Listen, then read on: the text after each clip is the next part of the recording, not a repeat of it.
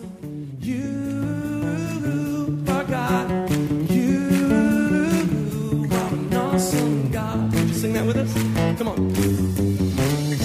pray that as you listen to this message, you will be challenged and encouraged through God's Word. Here at Heartsease Family Life Church, it has always been our desire to see people's lives totally impacted and changed. His Word promises to accomplish that. For more information in regards to our church, you can call us at 225 274 1607 or visit us on the web at www.hflc.us. We look forward to hearing from you. Be blessed now as you listen to God's Word.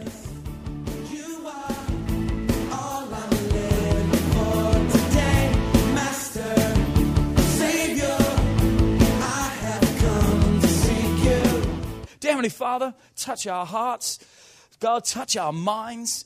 Just help us, God, we pray, to receive your word tonight, that it would change us, that it would transform us, that it would renew us, God, and that it would never leave us the same. We thank you, we praise you in the house. In Jesus' name. And everyone said, Amen. Amen. I hope you've got your notebooks here. Hope you've got a pen, a journal, something to take down notes in church because we need to be taking notes in church. I know some people use their phones and some people use their iPads, which is great if that's what you want to do. But put it on airplane mode so no one's going to text you in the middle of the service and you get distracted in any ways. And, and we just believe that we've got something to share and it's something that you need to hear. On Sunday, we began our series Are You a Fan or Are You a Follower? Talking about how so often we think we're a follower, but really the best description of us, perhaps unfortunately, is the fact that we are a fan. And we asked that question really Sunday, was the whole message was geared towards really identifying with the fact, are you a fan?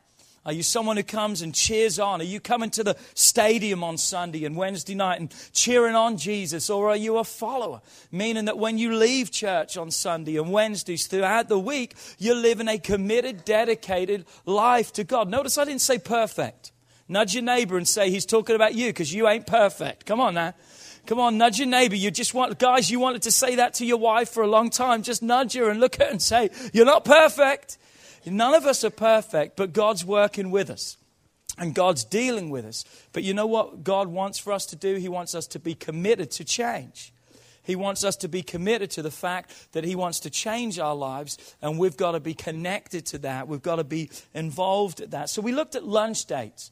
We looked at if we were to sit down with Jesus and have a lunch date with Jesus, sit across the table from Him, we were to ask Him this question God, how do you see our relationship? Are we exclusive? I mean, God, how do you really see our relationship? And we saw from different ones, we saw three lunch dates on Sunday. We saw that there was a defining moment in each one of those dates, in each one of those times that revealed whether that person was indeed a fan or whether they were followers of Jesus. There was encounters.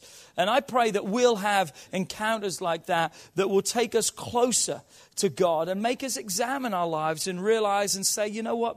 Maybe things need to change in my life. Maybe I'm not everything that I think I am. You know, because the word Christian is more than a title we need to just wear. It's a lifestyle that we have to live. Fans wear a label. Followers live a life. And that's what God wants, and that's what we're believing with. So turn with me tonight to Matthew chapter 7.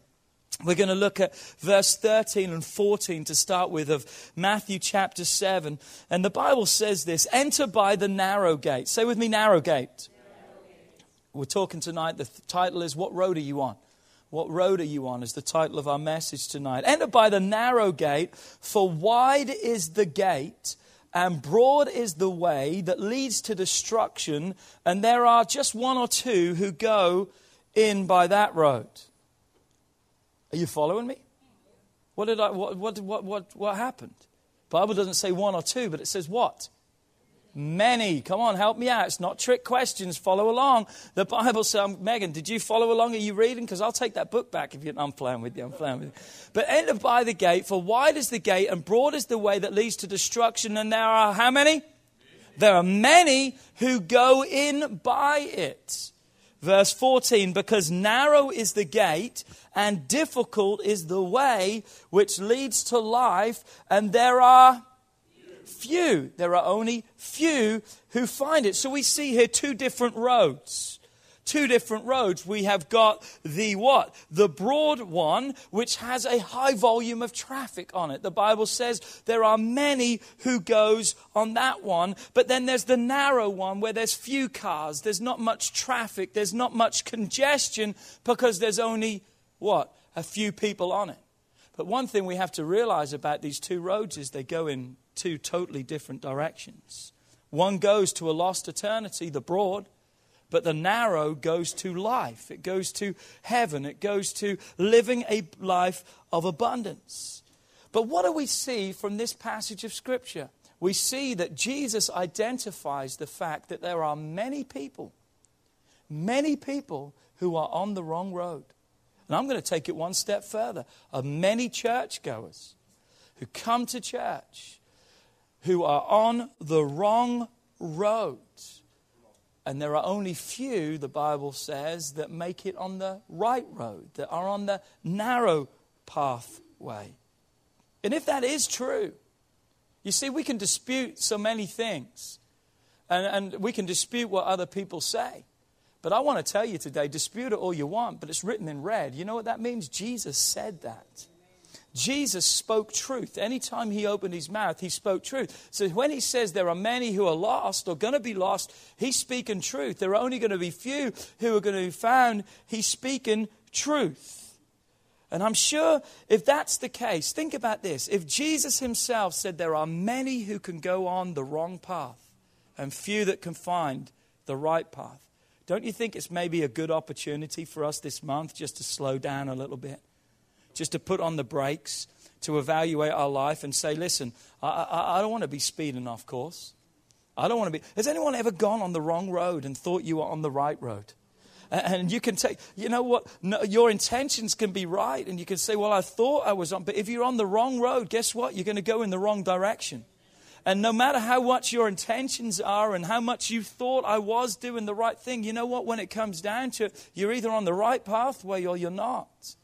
And that's why throughout this series, throughout this month, throughout every message that we preach in this house, we're showing people the right pathway that God has for your life, the right direction that God wants to take your life in.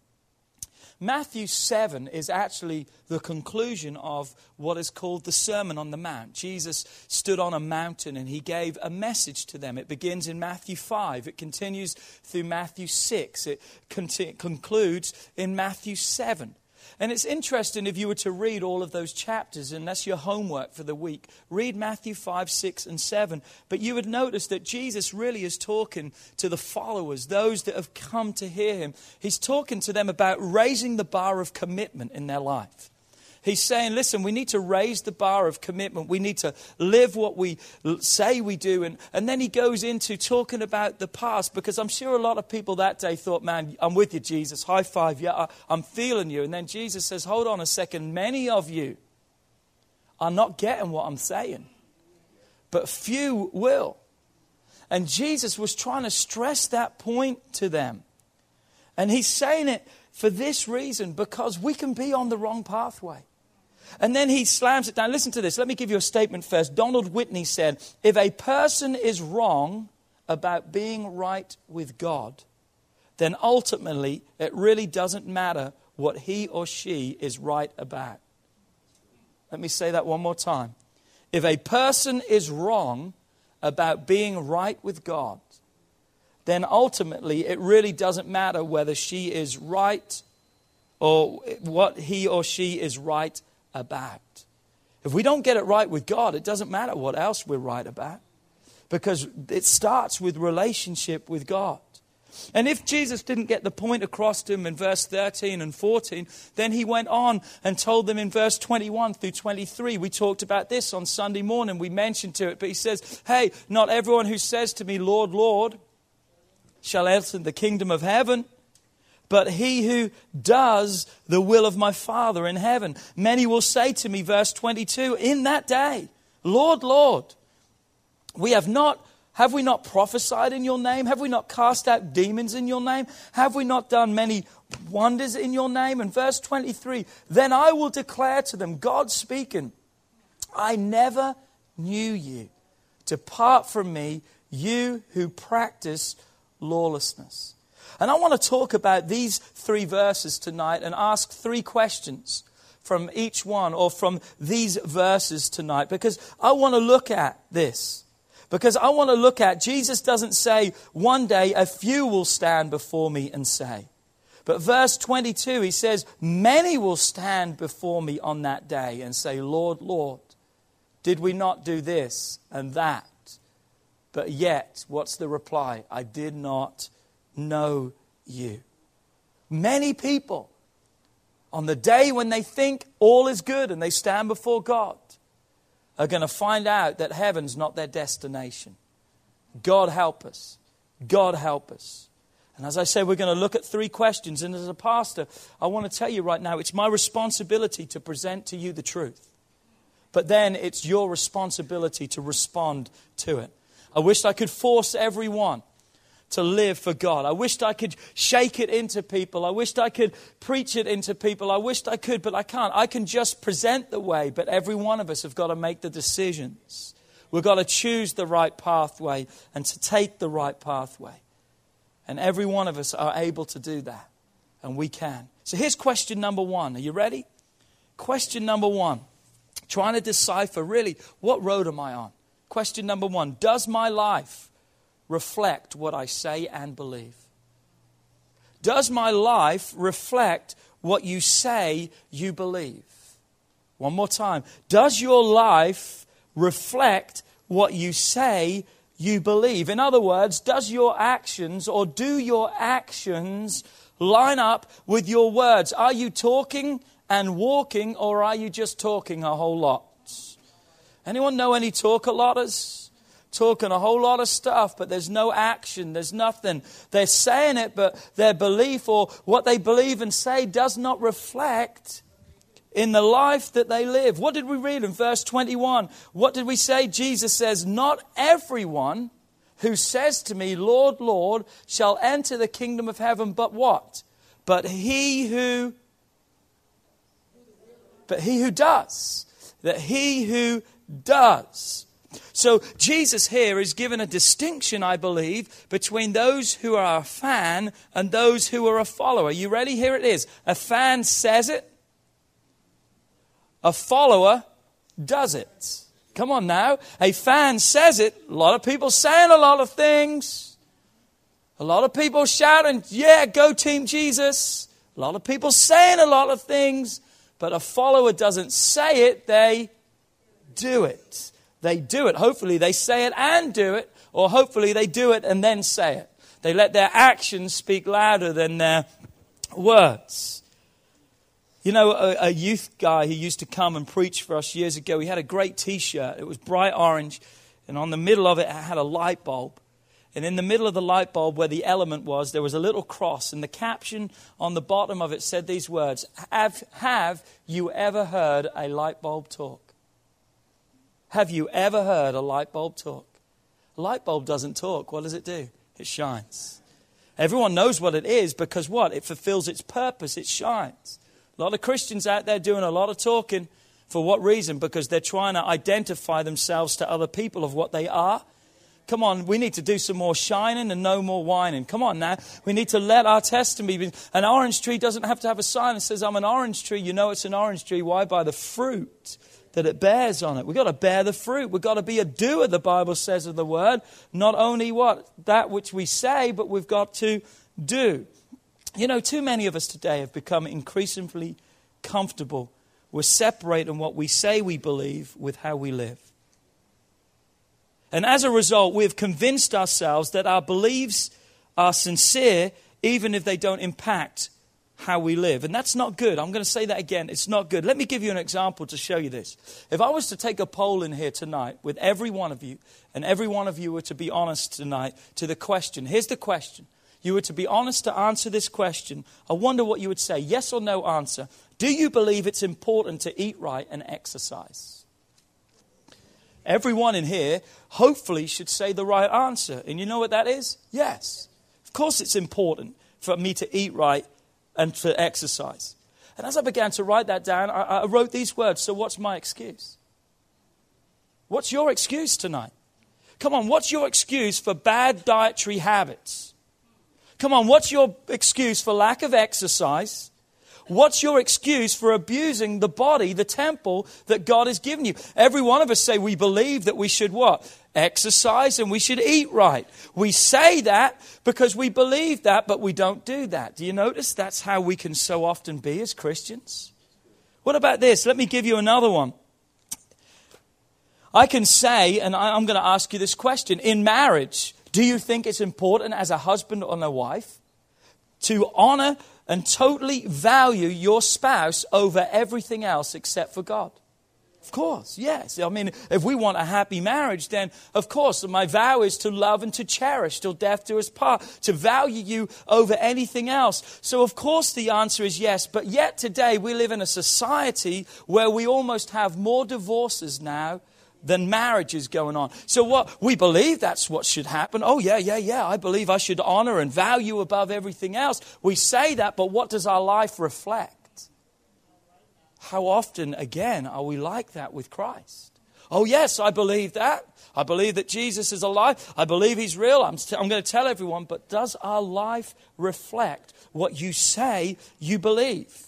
And come on, I'll be honest with you today. I know Ephesians 2, verse 8 and 9. If you don't know it, I'm going to share it with you today. I know Ephesians 2, 8 and 9. What does it say? For by grace you have been saved through faith and not of yourselves. It's a what? Gift of God, not of works, lest any man should boast. So we're saved through God's grace. And when we place our belief and trust in Jesus, that's what saves us. Are you with me?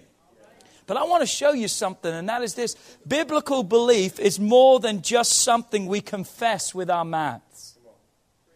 Biblical belief is something more than what we confess with our mouths. It's something we need to also confess with our lives. A lot of people turn around and say, Well, I'm just saved because I've asked God into my life and I'm just going to live however I want because I'm saved. Let me tell you something. Biblical belief is not just a confession with your mouth, it's a confession with the way you live. If there's no change in the way you live and in the way you talk, let me tell you, you need to hit your knees again and really get saved this time.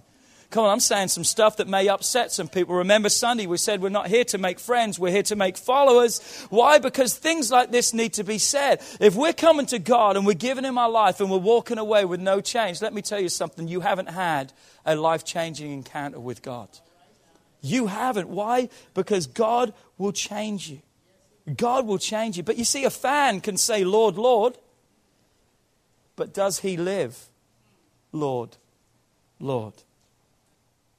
Turn to James 2, verse 14 and 16, and read it with me. Are you okay tonight? If you're not okay, we're going to pray for you at the end, and you're going to be okay. So everyone's going to be okay by the end. Trust me with that. James 2, 14 through 16.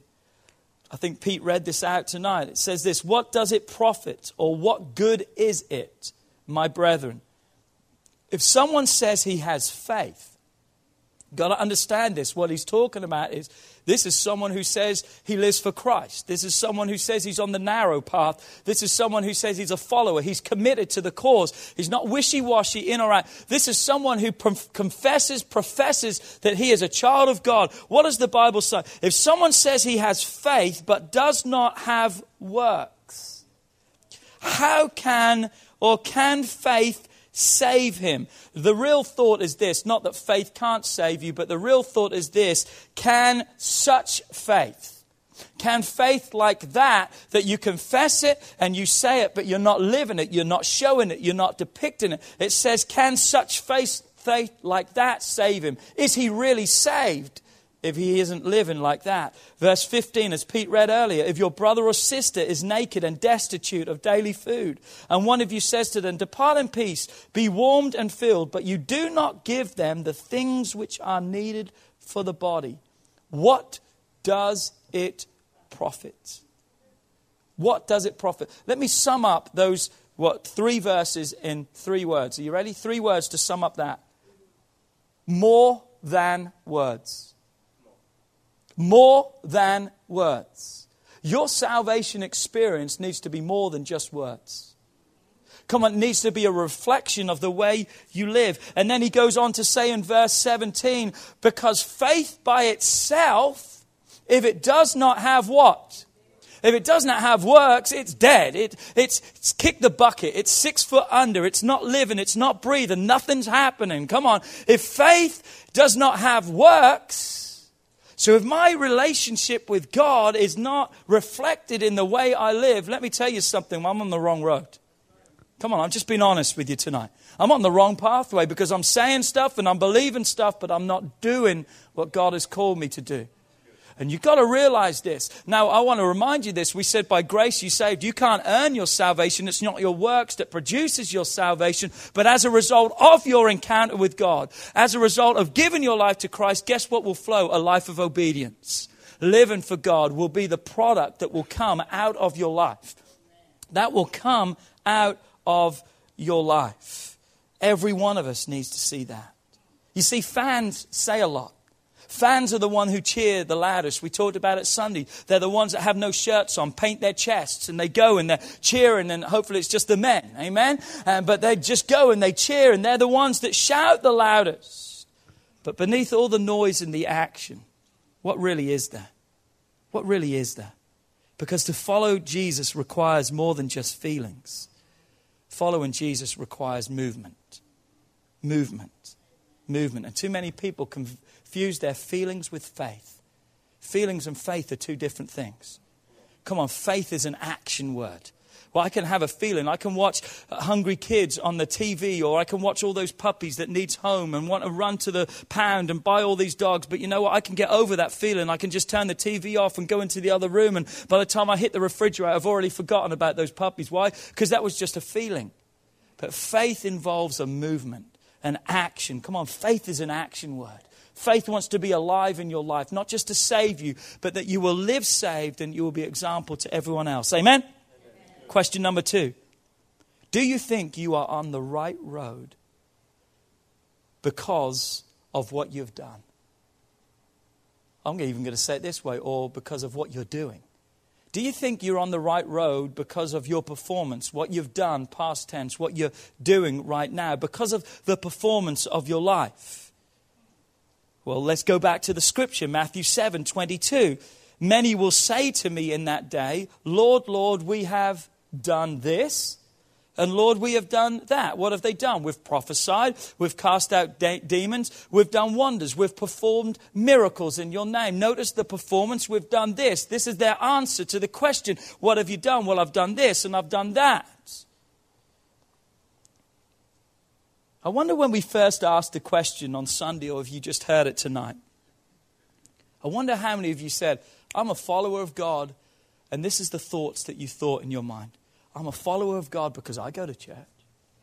I'm a follower of God because I put some money in the offering bucket. I'm a follower of God because I'm signed up to be a volunteer. I went through the iConnect course. I'm in the Genesis project. It's quite interesting when you think about it with the examples that Jesus gives right here. Think about the examples that he gives here. Most people are not, most everyday Christians are not prophesying, casting out demons, and doing mighty works in their lives. Most of us are living just average lives, you know. We, if we were to stand up before God, we would say, I maybe helped my neighbor across the street. You know, I gave someone $5 for a meal. But if you would notice the list that Jesus gives here, they're pretty impressive stuff. How many would say that's pretty impressive? That someone's prophesying, casting out devils. And not now, as, as children of God, we have the power to do that because it's not the power of us, but the power of God that works inside of us. We understand that. But that's pretty impressive stuff there. And I really believe that Jesus put impressive stuff right there for this reason to show us no matter how impressive and how great the things that we think we're doing are, come on, that no matter what we have accomplished for the kingdom, that's never what's going to make us a true follower of Him. Because some of us, if He'd have just put there, hey, I helped my neighbor, some of you say, oh, I've done more than that. But there's very few of us that could say, hey, I've done all that, check, check, check, and I'm living that. He, he went almost for the top stuff. Not that the other stuff's not important, don't get me wrong. But this is kind of impressive stuff, just to show us that no matter the performance and the acts and the doings, it's never going to be enough. It's never going to be enough. So here's the, really the defining question tonight Here's where question one and question two really comes in and finds its answer. Are you ready? Question number three Do I know Jesus? And does he really know me? Do I know Jesus? And does he really know me? What did we read in Matthew 7 23? Many said, I know Jesus. But what did Jesus say to the many? I never knew you. Wow. I never knew you. Here's the ultimate dividing line that Jesus identifies right here. What Jesus is saying is this it's not what you say or do, but it all boils down to your personal relationship with me. It all boils down to your personal relationship. Or we want to put the emphasis on the other stuff, what we say and do. Why? Because that impresses other people. Come on now. I mean, people can see us doing good things. People can see us back in the Bible days when they had a lot of money to put in the offering. They didn't secretly do it. When you read the story of Jesus, when he saw the little widow put in, the thought is this that they would dance and make a spectacle of putting their money in. So everyone would go, wow. Look how much there. And then this poor widow just slips in the back because she has nothing in their eyes to give. But yet, Jesus, out of all, saw what? The one who gave so little. But she gave all. You see, we, we like what we say, we like what we do because that can be measured, that can be seen. Wow, we can write down all those things, people can pat us on the back. But you've got to be reminded today that God doesn't see as we see. God doesn't see as we see. What did he tell Samuel in 1 Samuel 16, verse 7? He says, Don't look at his appearance, talking of Eliab, the chosen one that he thought was going to be the one. Don't look at his physical stature, because I have refused him, I've rejected him. God says, For I don't see as man sees, for man looks at what? The outwards. But God says, I begin from the inward. I'm looking at the heart. I'm looking at the heart. Those things to us that are tangible, something we can measure is the things that we go and base our relationship on. Well, hey, I'm living for God and I've done this and I've done that, so that makes me a follower. We like the tangible stuff that we can grab a hold on. We like to see the offering statement at the end of the year. Wow, look how much I gave. I gave more than was even required of me. But you know what? Jesus join, draws a dividing line. And this is what he identifies his true followers are based upon an intimate relationship. It's not about what you say and do, it's about really knowing God. Really knowing God. And when we really know God, can I tell you something? What we say and do will overflow out of the relationship that we have with Him. It will be a product of the life. You don't have to work it. You don't have to work it up or try to impress or try to do.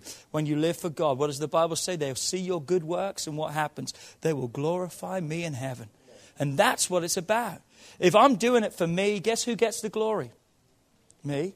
When I'm doing it with the wrong motive, guess who gets the glory? Me.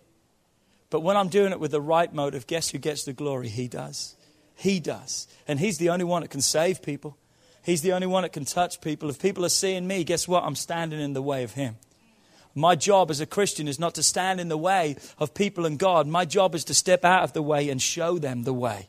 Come on, to lead them in the way so they can follow my life and the example of my life and what I'm, what I'm doing. It's like a husband and a wife. I read this example in the book, Not a Fan husband and wife went in for a counseling session. They were having problems. They were talking about the possibility of divorce in their marriage. And the wife says these words He is so absent in the home, and he is totally emotionally unavailable the husband kind of defends himself and he kind of gets mad by that statement and he tells the counselor, Hold on a second. He says, I, I, I, work hard. Let me tell you something. I work extra hours. I pay all the bills and I meet all the needs of the home. I just bought my wife a new SUV. She didn't even ask for it, but I went out and bought that for her. I help around the house. I probably do more around the house than everyone else. I take us on great vacations. We just went to Florida. I did this and I did that. I even coach our son's soccer team because you wanted me to do it. I've never cheated on you. I've never lied. I've never given you any reason not to trust me. What more do you want me to do for you? And the wife with a head bowed down, says these words I just don't feel like I even know you. Isn't that how our relationship can be so often with God? That God, if we were to listen on that lunch date, and He would maybe say, you know what? Kind of feeling that you're absent a little bit. I just feel that you're emotionally unavailable. I just feel that there's no connection. And what would we say? But God, I do this. God, I do that. I read my Bible every day. I pray. What more do you want me to do? I wonder if Jesus feels the same way as that wife about you tonight. Does Jesus really know me? That's a question I really want you to really ask yourself. Not know of me. Of course, He knows me, He created me. But does He know me in the sense of a relationship? Does He know me? Because a day is coming where many have said the right things, many have done the right things, yet many are going to hear, I never knew you. I never knew you. And please understand as I close tonight, my intention throughout this whole series is not to try and make you paranoid. Am I saved? Am I not? Oh, what's going on? Listen, because I'm trying to confirm something inside of your heart. Because you know what? If you're a follower, you know it. If you're a fan, you know that too. Come on, you really do know the pathway that you're on in your life. You can convince yourself otherwise and you can tell yourself, but really, when it comes down to it, you really do know where you are. And if you don't know, spend time with God and ask God. Have a lunch date with God. And God will show you where you are and what needs to change. So I'm not trying to make you paranoid, but here's what I'm trying to do I'm trying to make every one of us know for sure that we have a relationship with God that we can know for sure. Why? Because I don't read in here that Jesus wants enthusiastic admirers.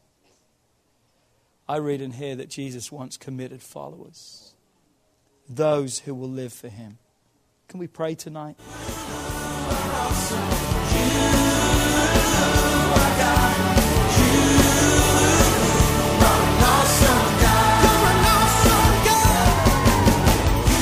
Like to thank you for listening to this message today. We pray that your life has been challenged by what you've heard, but we also know it will be changed as you put God's Word into effect. At Heartsease Family Life Church, our doors are always open to help. If you need any more information or just a friend to listen, we are here. Call us at 225 274 1607 or email us at pastorp at hflc.us. Remember, put God first in your life and everything you do will prosper. We look forward to seeing you soon. God bless.